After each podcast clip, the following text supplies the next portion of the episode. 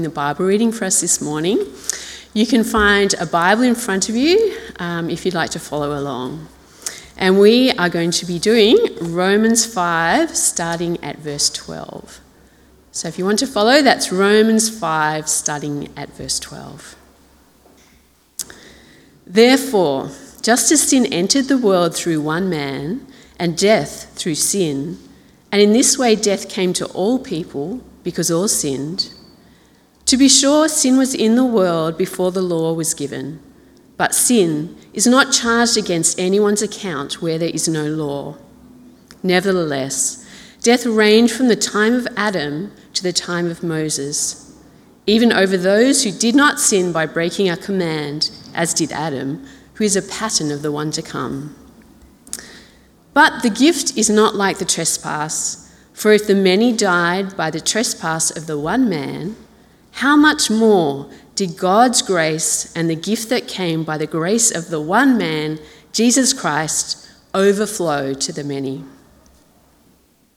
Nor can the gift of God be compared with the result of one man's sin.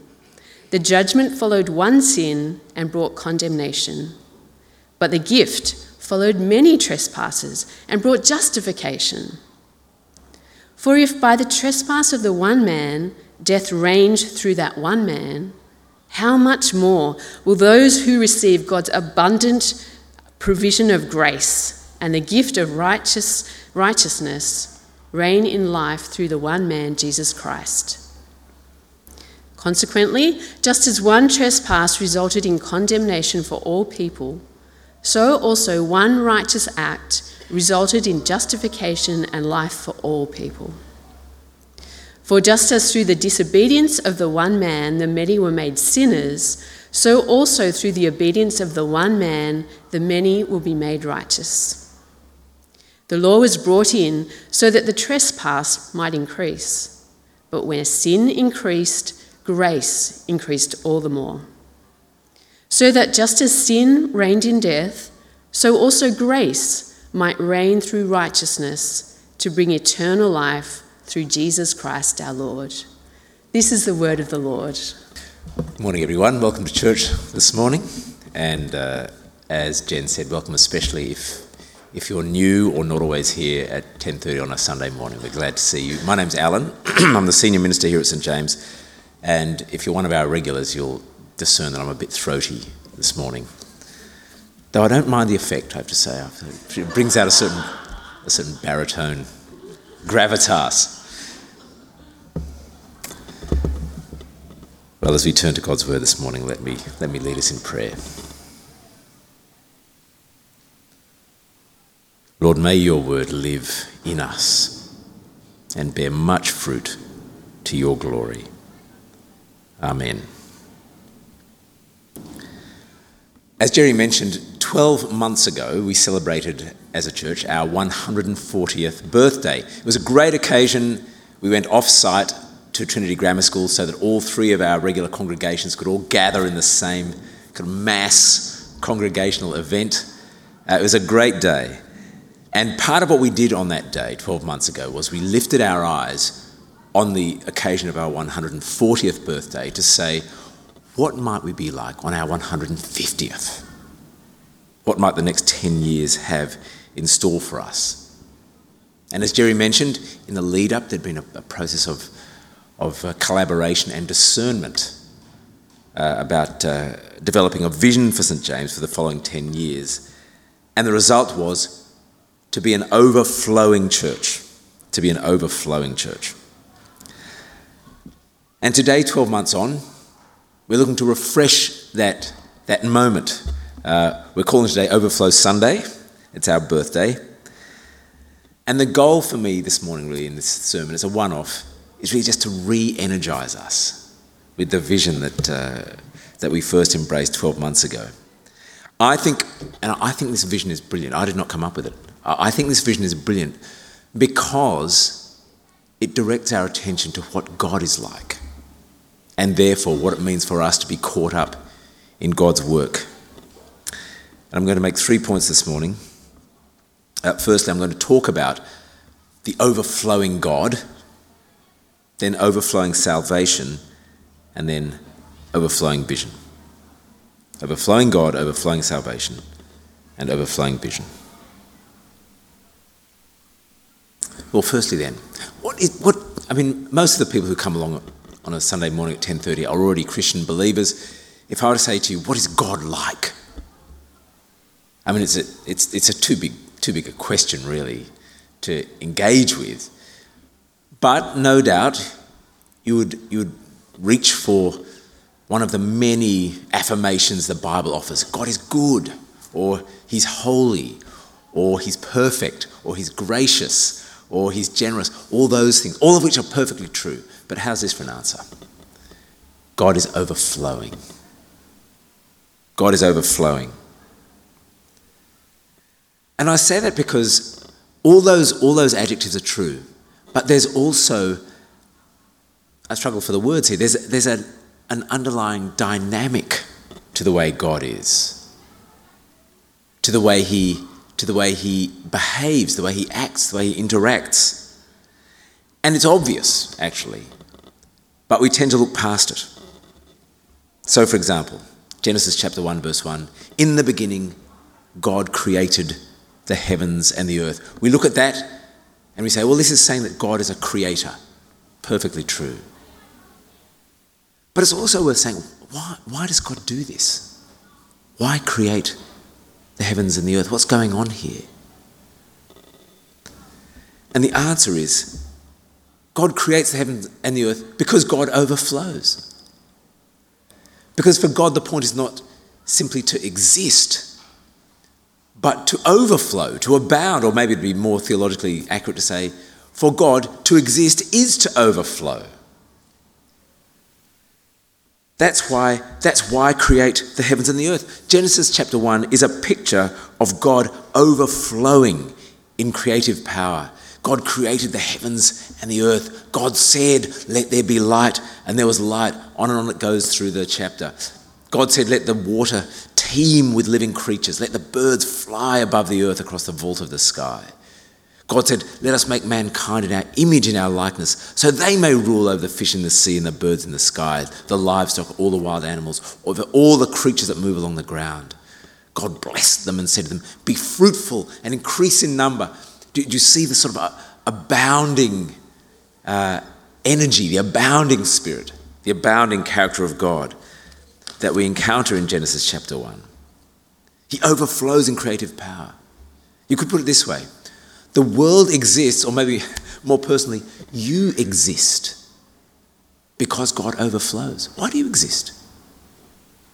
God doesn't need me, God doesn't need you, but He overflows, which is why, which is why you and I are. He overflows. And you see this, you see this trait, I suppose, of um, abundance and overflow in all God's interactions as you make your way through the Old Testament. Who's the God who encounters Abram famously in Genesis chapter 12? The Lord had said to Abram, Go from your father's country, your people, your father's household to the land I will show you. I will make you into a great nation. I will bless you. I will make your name great. You will be a blessing. I'll bless those who bless you. Whoever curses you, I will curse. All peoples on earth will be blessed through you. What a God. Overflow abundance, blessing. It's not just that God is a promise making God, which He is, but there's, there's an underlying uh, dynamic there that is consistently revealed in the God that we encounter in the Bible. And when He explains Himself, describes Himself in the book of Exodus in chapter 34, here are the words that God takes for Himself. He passed in front of Moses proclaiming, The Lord, the Lord the compassionate and gracious God, slow to anger, abounding in love and faithfulness. The whole Old Testament experience is of a God who overflows. It's summed up beautifully here in Psalm, uh, a couple of verses from Psalm 103. Praise the Lord, my soul. Forget not all his benefits, who forgives all your sins and heals all your diseases and redeems your life from the pit and crowns you with love and compassion and satisfies your desires with good things so that your youth is renewed like the eagles. The, the psalmist is reaching after words to express the way that God overflows and abounds in goodness. What is God like? He's overflowing. And my second point is that the, God's overflow is, is most, most uh, focally, perhaps, seen in his overflowing salvation. Not just in creating the world, but overflowing salvation and mercy to the undeserving. And perhaps ironically, the Old Testament character who I think saw this most clearly was the notorious anti evangelist, Jonah, who was instructed by God to take a great warning to the vicious and bloodthirsty people of Nineveh, which initially he refused to do because Jonah knew that when stinginess and severity are called for, God is not to be trusted. Eventually, you know the story, Jonah is compelled by God to deliver his message. And the Ninevites respond wholeheartedly. Here's what happens next. When God saw what the Ninevites did and how they turned from their evil ways, he relented and did not bring on them the destruction he had threatened. But Jonah, to Jonah, this seemed very wrong, and he became angry. He prayed to the Lord, Isn't this what I said, Lord, when I was still at home? This is what I try to forestall. He's so shameless. This is what I try to forestall by fleeing to, to Tarshish. I knew that you are a gracious and compassionate God, slow to anger and abounding in love, a God who relents from sending calamity. Now, Lord, take away my life.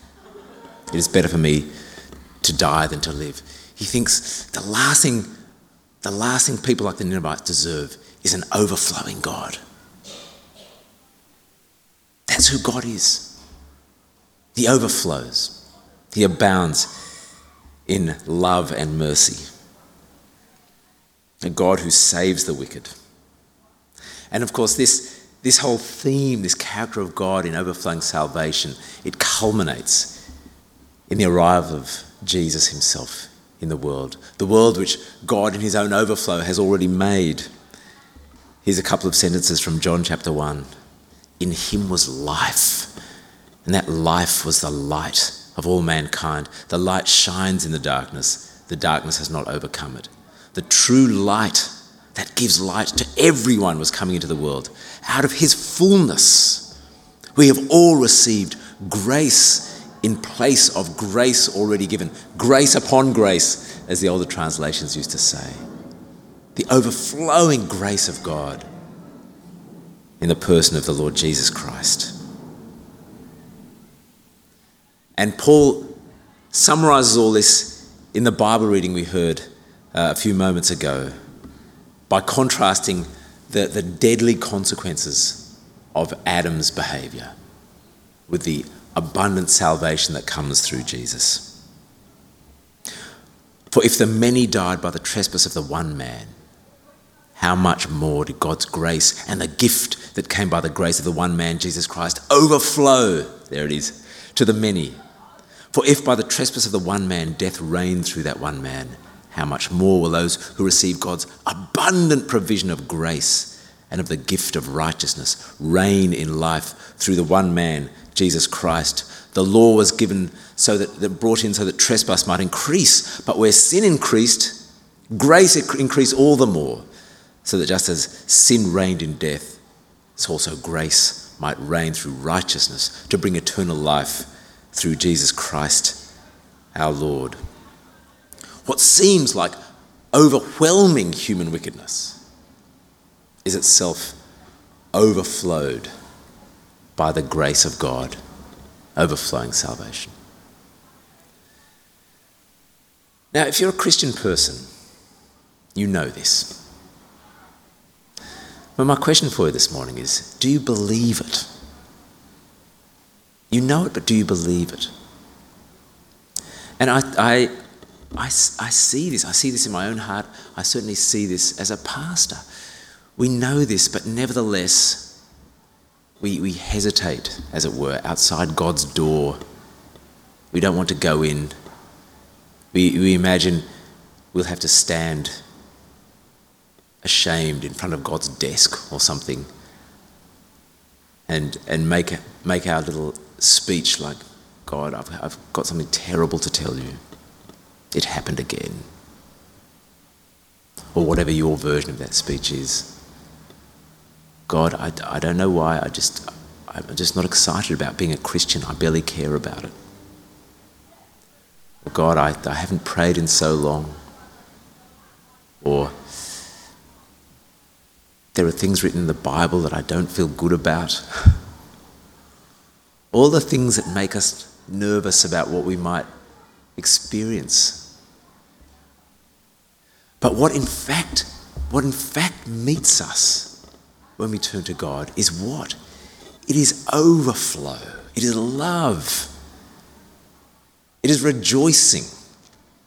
It's forgiveness, it's mercy, it's compassion, it's delight. It's the picture that Jesus paints in the, in the wonderful parable of the prodigal son as the son fearfully nears home and the father comes rushing out. And the son is met with embracing and rejoicing and celebration and feasting. This is the picture of an overflowing God, you see, overflowing salvation. And when you understand this, you see, when you understand that Jesus' love for you overflows, that he prizes and rejoices in your repentance and your salvation, even more than he does his own life, that the risen Lord Jesus delights in you. When we dare to believe this, then by his Holy Spirit, a transformation begins within us we start in our own small way to see some of that, that overflow. We're caught up in it. We encounter something that starts to transform us. Let me give you an illustration. I, I, the, the family that I grew up in was very emotionally undemonstrative. We were a low temperature, a low, a low temperature operation. This will shock you. Um, you know, I, I didn't have much physical contact with my father. We'd shake hands from time to time, as is proper. And uh, when, when Ruth and I started getting serious, my wife Ruth, when, when we started getting serious, I got to know something of her family. Well, her family was the opposite huggy, gushy, I love you, all that kind of thing. Well, obviously, I discerned here a very dangerous and dysfunctional emotional system. And I remember when we, got engaged, and in our, in our pre marriage kind of preparation thing, we went and did this workshop. And the facilitator said, uh, broke, he said to all the couples, go away and uh, here's some butcher's paper. I want each of you to draw a picture of what happy family life looks like and then explain your pictures to each other. Well, I think I drew a picture of a kind of house with four windows and a smiling face in each one, all very proper. Uh, and uh, there it is, you know, it explains itself. Ruth drew a picture of an enormous bed with all these people in it. I thought, I thought what, what on earth is that? And she said, Well, you know how on Saturday morning, you know, everyone kind of comes and jumps into mum and dad's bed, and it's all kind of silliness and joy. And this was an appalling, an appalling vision of, of domestic anarchy. I, couldn't, I, I could barely believe what I was hearing. Well, of course, for me to start to to start to get to grips with such a joy filled and affectionate family culture. You fast forward 10 years, and what happens in our house on a Saturday morning? Ruth and I are in bed, three kids all in there jumping around. It's encountering this began to transform me. I saw, I saw what there was, the blessing that there was to be had in this. And I mean, it's a feeble analogy, but when, when you encounter the overflowing character of God, when you dare to believe the grace and the love that overflows from God to you as His child, then you in turn increasingly overflow. And you see this in the New Testament that Christians are people who overflow with joy and with hope and with love and with faith Here's a couple of examples. From Romans 15, Paul writes, May the God of hope fill you with all joy and peace as you trust in him, so that you may overflow with hope. There it is. By the power of the Holy Spirit. Or from 1 Thessalonians. May the Lord make your love increase and overflow for each other and for everyone else, just as ours does for you. This is the Christian dynamic. These are people who belong to an overflowing God. Or Colossians 2. So then, just as you received Christ Jesus as Lord, continue to live your lives in Him, rooted and built up in Him, strengthened in the faith as you were taught, and overflowing with thankfulness. When we're saved by the overflowing God, we become an overflowing and gracious people, and we gather together as an overflowing church. Which brings me to my final point our 10 year vision to be an overflowing church. Now, as Jerry, as Jerry mentioned, as we reflected on this in the first half of last year, you know, it became clear to us that St. James can probably, humanly speaking, we can probably remain the sort of church we currently are pretty much indefinitely biggish, good kids and youth programs, which mean that local Christian families are always going to seek us out and find their way here. Um, good staff team, things done well, good music. But we thought, is that really, is that really our ambition? To remain as we are? To stay the same? If we worship an overflowing God, then there must be that overflowing dynamic among us. Hence the vision to be a church that, that overflows with joy, that we rejoice in what it means to be God's people and to be brought together into fellowship with our sisters and brothers in Christ. To be a church that overflows with impact as we seek to bless our community in whom God has situated us. A church that overflows with growth, that others might be, be brought into the knowledge, saving knowledge of Jesus, just as God in His kindness has brought each of us. That's the vision. And I think, as I said I think this is brilliant. I think this is genius. But it's important to understand when we say the vision is to be an overflowing church, we don't mean a building jam packed full of people. I mean, that's easy enough to achieve. You just cancel one of our congregations, the other two would be overflowing. It's not about, it's not about the physics, it's about the spiritual dynamic that we experience here as people who know an overflowing God. And I have to say, I look at that vision and I look at us, I think, no, I don't think that's quite who we are. But that's, that's why it's a vision. it's not just a label, it's a vision. Because God is who He is, this is who we can yet become an overflowing church. And if you know the overflowing God, then you have a part to play in this vision as you're caught up in people who reflect His character. And the point is not that we're going to depend on this vision in some sense, but rather that we depend on the overflowing God. And having said that, of course, prayerfulness becomes a central, a central commitment and conviction in pursuing our vision.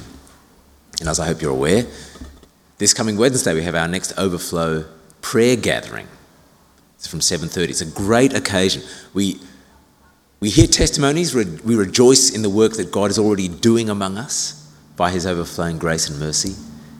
And we also spend time praying for his continued blessing and favour. Well, today is Overflow Sunday. And uh, if, you, if, you, if you're excited by this great work, then I invite you to do what we invited people to do 12 months ago. You can sign the, the vision board, those canvases. We're reopening the vision board. If you weren't around last, last year or, or, or you were non committal, Feel free, we're reopening it, you can sign it today. And signing it is not, it's not a, an indication of your uh, bottomless faith in me or even in St. James, but rather in the overflowing God whom we serve and the work that he might yet do among us. Let me finish with these words from Ephesians that capture our longing perfectly. Now, to him who is able to do immeasurably more than all we ask or imagine, according to his power that is at work within us, to him be glory in the church and in Christ Jesus throughout all generations, forever and ever. Amen.